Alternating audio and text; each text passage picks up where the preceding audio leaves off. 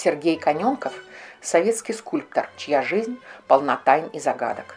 Октябрьскую революцию принял с воодушевлением, не раз встречался с вождем пролетариата. Это не мешало вести Коненкову богемный образ жизни. В Москве его мастерская слыла модным светским салоном. С выставкой русских художников в 1923-м скульптор выехал в США. В Россию Коненков с женой не вернулись, осев в Нью-Йорке. Модный скульптор не бедствовал. В элитной мастерской собирался цвет русской эмиграции и знаменитые ученые. Молодая супруга, с разницей в 22 года, была очаровательна. Маргариту влюблены Шаляпин и Рахманинов. В 30-е Коненкову поступил заказ от Принстонского университета на создание бюста Альберта Эйнштейна. Бурного романа знаменитого физика и Марго скульптор не замечал. После победы 45-го Сталин лично послал за супругами пароход через океан. На Тверской Чите выделили жилье с огромной мастерской. Покровительство властей было вовсе не в любви к искусству.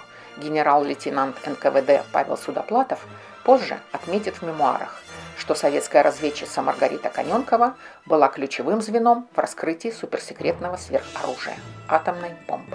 Сам Коненков увлекся теософией и занялся пророчеством. В конце 30-х, забросив скульптуру, он начал рисовать странные космические картины, загадочно совмещал карты звездного неба и Земли. Картинки с комментариями отправлял отцу всех народов. Кстати, себе скульптор напророчил сто лет – но, подхватив в санатории пневмонию, не дожил до юбилея два года. На минуточку.